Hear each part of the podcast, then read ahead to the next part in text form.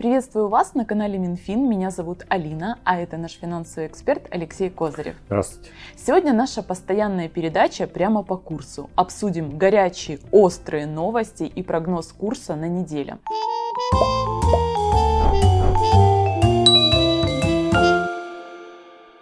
А теперь, Алексей, предлагаю перейти к первому вопросу. Первый вопрос. 27 мая Кабмин предоставил программу по спасению экономики и бизнеса. А Минэкономики предоставила около 230 мер. Многие из этих мер уже ввели в работу. Какие меры действительно помогут спасти экономику и выбраться со дна Украине? Ну, на самом деле, учитывая, что мало времени, а документ фактически 88 листов, из которых фактически 86 это какие-то предложения аналитика, вот, э, к сожалению, первое, документ является просто дорожной картой. То есть основная проблема, которая в этом документе есть, это то, что конкретики там немного. Там есть глобальные какие-то направления, хотя бизнесы привлекали к созданию этой программы. Итак, что предлагает наше правительство для решения ситуации? Это помощь в продвижении экспорта, поскольку мы говорим про юридических людей и бизнес. То есть а не про население. Второе – это доступные кредиты и грантовые программы, э, которые снизят затраты у бизнеса и поддержат его в трудный момент. Расширение участия малого и среднего бизнеса в государственных закупках, систем, э, системную защиту отечественного производителя, а также принципиальным приоритетом является создание рабочих мест и уплата налогов в Украине. Это я специально цитирую вам э, в данном случае то, что было сказано пресс-релиз Кабмина по этому вопросу, и теперь я его хотел бы прокомментировать. Ну, первое, что мы должны понимать. То, что касается, э, есть определенная несостыковка этой программы с э, меморандумом МВФ. То есть есть вопросы, в которых меморандуме МВФ для получения кредитов сейчас стендбай мы взяли на себя определенные обязательства. Вот, например, допустим, мы не можем создавать определенные преференции для национального отечественного производителя, потому что они не будут заложены в какие-то бюджетные затраты. То а есть, в этой программе мы а пишем в этой программе наоборот, мы пишем да? о том, что в данном случае мы будем защищать отечественного производителя. И как же будет на самом ну, деле? То есть, по, то есть по факту будет ситуация, как говорится, Украина межкраплынками. То есть мы будем, конечно, в какой-то степени защищать отечественного производителя, производителя, но в то же время и не обижать МВФ, чтобы не нарушать там программу. То есть получается такая такая полумера, хотя декларируется хорошая вещь. Вторая э, тема, которая тоже возникает, которую говорят, это дешевые кредиты и какие-то получения денег на определен, в определенных объемах. Но, во-первых, я хотел бы сказать, что пока все-таки статистика программы 579, которая уже описана в этой программе, или фактически нови гроши, о которых mm-hmm. они вот сейчас чиновники говорят, она фактически, да, там, допустим, 579 она запущена, но какими-то глобальными объемами там статистики она пока, к сожалению, то есть не так, не так эффективно, не, не так эффективно, да, то есть банки не особенно все-таки пока горят желанием выдавать такие кредиты, кредитов этих немного, и это капля в море, потому по сравнению с теми потерями порядка 100 миллиардов гривен, которые может потерять малый и средний бизнес и экономика от последствий коронавируса. Это те данные, которые не mm-hmm. То есть для того, чтобы этого не произошло, нужно гораздо более существенное вливание. Этого на самом деле пока нет. Ну, со стороны банков тоже можно понимать, что ситуация сейчас на рынке не очень э, стабильна, да, и банки переживают, что бизнес просто-напросто не будет выдавать эти деньги. А государство со своей стороны готово компенсировать какие-то деньги банкам, и благодаря этому банки бы ну, больше бы согласовывали эти кредиты ну, для ну, развития этого же скажу, бизнеса. Скажу, как человек, проработавший 23 года в банковской системе и знающий все эти нюансы, я хотел бы сказать ситуацию следующую. Что хочет государство? Государство предлагает банкам компенсировать часть процентной ставки по данным кредитам. То есть банк на себя берет, берет риски при выдаче данного кредита, по, допустим, 5-7-9 по программе, а государство перечисляет ему э, деньги в э, качестве оплаты определенной суммы за этого заемщика. В чем проблема этой ситуации? Первое, банки должны формировать под это дело резервы, они mm-hmm. значительные обычно. Второе, никто не, и это риски на несколько лет. И как уже бывало не с одной государственной программой, а с многими, потом уже молодежному строительству, через некоторое время есть риски того, что государство не будет уже закладывать свой бюджет в вот это финансирование и, соответственно, именно финансирование на закрытие этих затрат. И таким образом заемщик остается на, наедине с, фактически один на один с банком, уже под став, по ставкам другим. Это, конечно, проблема, поэтому я понимаю своих коллег-банкиров, которые достаточно осторожно к этой ситуации относятся, mm-hmm. потому что они не хотят опять получить проблемные кредиты. Вот. Э, что хотелось бы еще сказать. А ключевое, то, что еще должно быть, это то, что УРЯД хочет увеличивать количество создания рабочих мест. То есть сначала шла речь чуть ли не до миллиона мест рабочих мест, потом до 500 тысяч. Вот сейчас они плавно фактически в этой программе описано это то, что правительство все-таки продолжает говорить о том, что будет вот эта программа по строительству дорог. Угу. И, э, грубо говоря, да, они хотят создать там порядка 170, большая стройка так называемая. Там не только дороги, там инфраструктура. Вот, порядка 170 тысяч рабочих мест они хотят создать там, и еще 150 тысяч рабочих мест они хотят э, создать э, фактически дополнительных как э, э, по смежным отраслям. Но если мы помним о том, что только зарабичан порядка 2-3 миллионов э, человек вот по статистике вернулось в страну, то возникает вопрос, что будут делать все остальные. То есть они опять пополнят круг, круг безработных. Ну, еще важный момент, что действительно дороги в Украине, да, не очень. Вот я два дня назад говоря, не очень, да. ездила в Херсон, и с Первомайска до Херсона здесь просто хочется взять машину и нести ее на руках, потому что, ну, дороги действительно просят, чтобы их сделали. Но мы также понимаем, что государство дает деньги на, эту, на эти дороги, и часто эти деньги разворовывают. Ну, во-первых, кроме разворовывают, основное, чтобы в данном случае подрядчиками по всем этим работам были, опять же, отечественные предприятия, чтобы не получилась ситуация, что какие-нибудь турецкие или китайские компании будут строить нам эти дороги, и фактически тогда вместо оживления нашей экономики все это будет идти в сторону.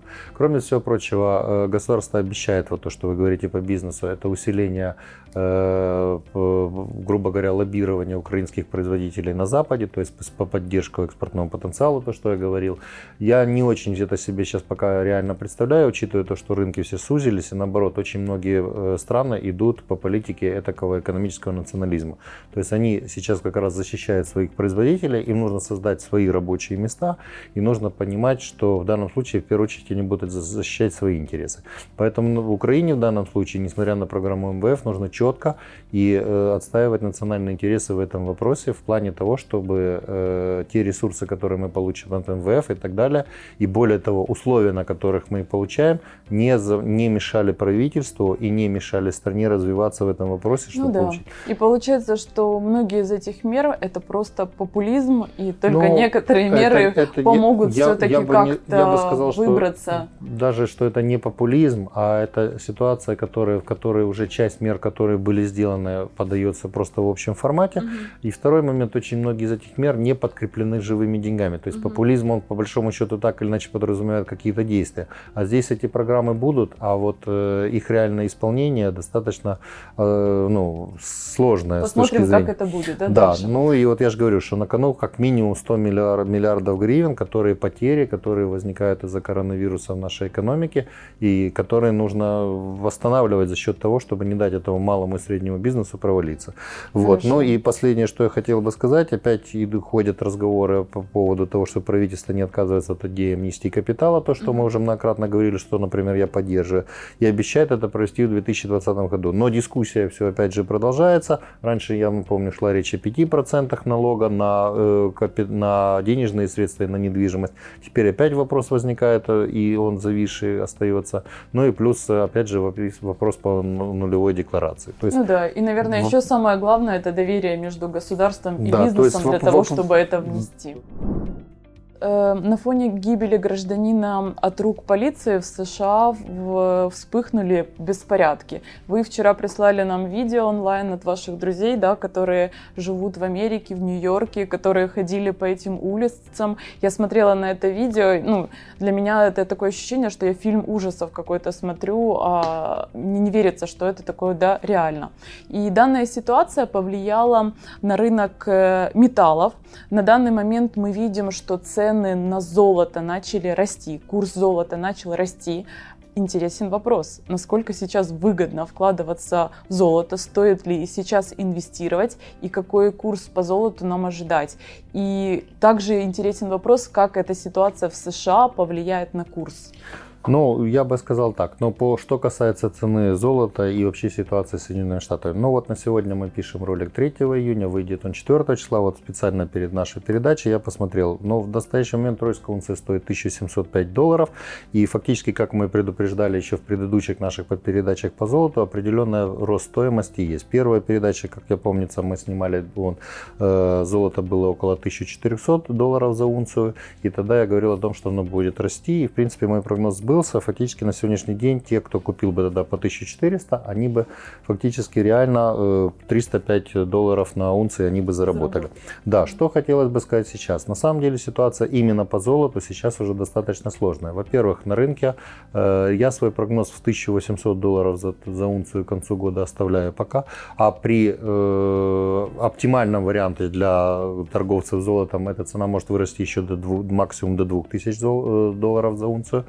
Вот это до конца года. Но есть уже очень много нюансов, которые на это могут повлиять. Во-первых, э, сам рынок действительно столкнулся с проблемой коронавируса и кризиса. Пока не открыты рынки Китая и Индии, а они значительные потребители металлического золота, поскольку там, там э, сезон э, свадеб и Новый год когда традиционно дарятся золотые изделия. То есть фактически пока эти рынки не открыты. Если они откроются в полном объеме и у людей в Китае и в Индии будут деньги на, потреб... на покупку таких изделий, то золото действительно вырастет до 1800-2000 долларов, оно реально может подрасти. Если этого не произойдет, то мы должны понимать, что сейчас цены на золото растут уже не такими быстрыми темпами. И во многом это связано с тем, что часть инвесторов боится происходящих событий, в том числе и вот того, что происходит. И в принципе они пока перевкладываются в более более такой mm-hmm. понятный для них актив. Кроме всего прочего, хотелось бы обратить внимание, что в основном инвесторы глобальные покупают металлическое золото, а не безналичное. Вот, то есть они верят больше именно в сам металл. И, конечно, фактором, который влияет на стоимость золота, является еще то, что гонка печатных станков и в Федеральной резервной системе США и Европейским центральным банком продолжается, то есть деньги, э, рынок накачивается деньгами. Ну и теперь я хотел бы привести вот пару таких вот, проиллюстрировать как раз происходящие события. Значит, первое, как я, э, несмотря на все то, что происходит сейчас, 25 богатейших людей мира заработали за последние два месяца коронавируса 255 миллиардов долларов. Это по данным Forbes из которых в основном выиграли те, кто занимали э, так или иначе связаны с интернетом и интернет-торговлей. Значит, э, Марк Цукерберг, э, Facebook, заработал 31,4 миллиарда долларов за этот период. Президент компании Amazon Джефф Безос 29,9 миллиарда долларов. Э, и Билл Гейтс 11,9 э, миллиарда долларов. Это их заработки за два последних месяца, несмотря на коронавирус.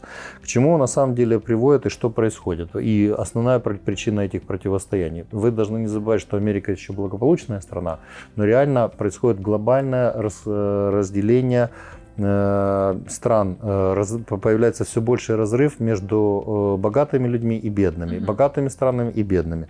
Вот недавно мы делали несколько передач по пенсионному фонду нашему и по проблемам нашей пенсии. Так я хотел бы сказать, что тут далеко особенно ничего ходить.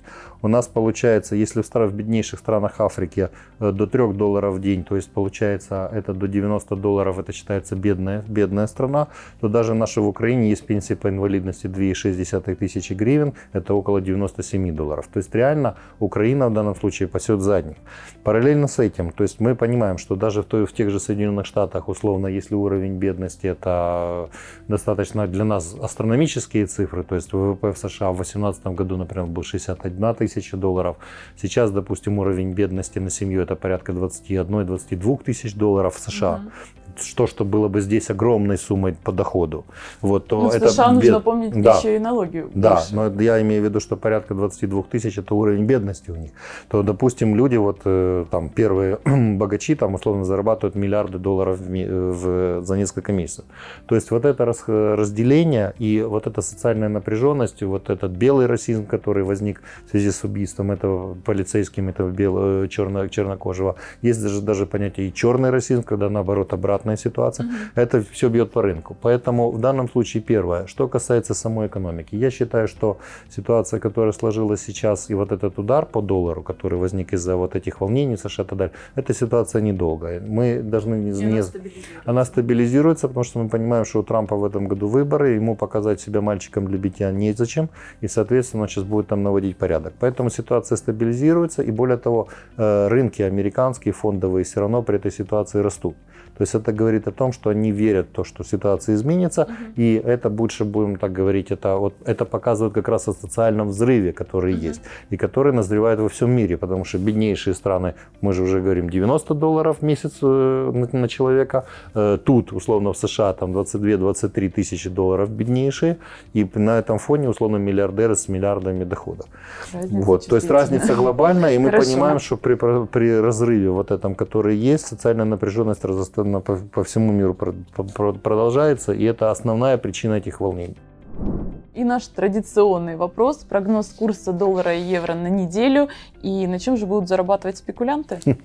Вот. Но хотелось бы сказать э, сразу же, э, учитывая, что времени мало, значит, мы делаем прогноз сегодня третье число. Я же вот говорю, что выйдет э, ролик 4, то есть 4 июня по 11.06 на межбанке. Коридор 26.50 на 26.95 на коридор э, по наличному будет от 26,50 до 20,70 э, гривен за доллар. Это коридоры покупки и продажи э, валюты.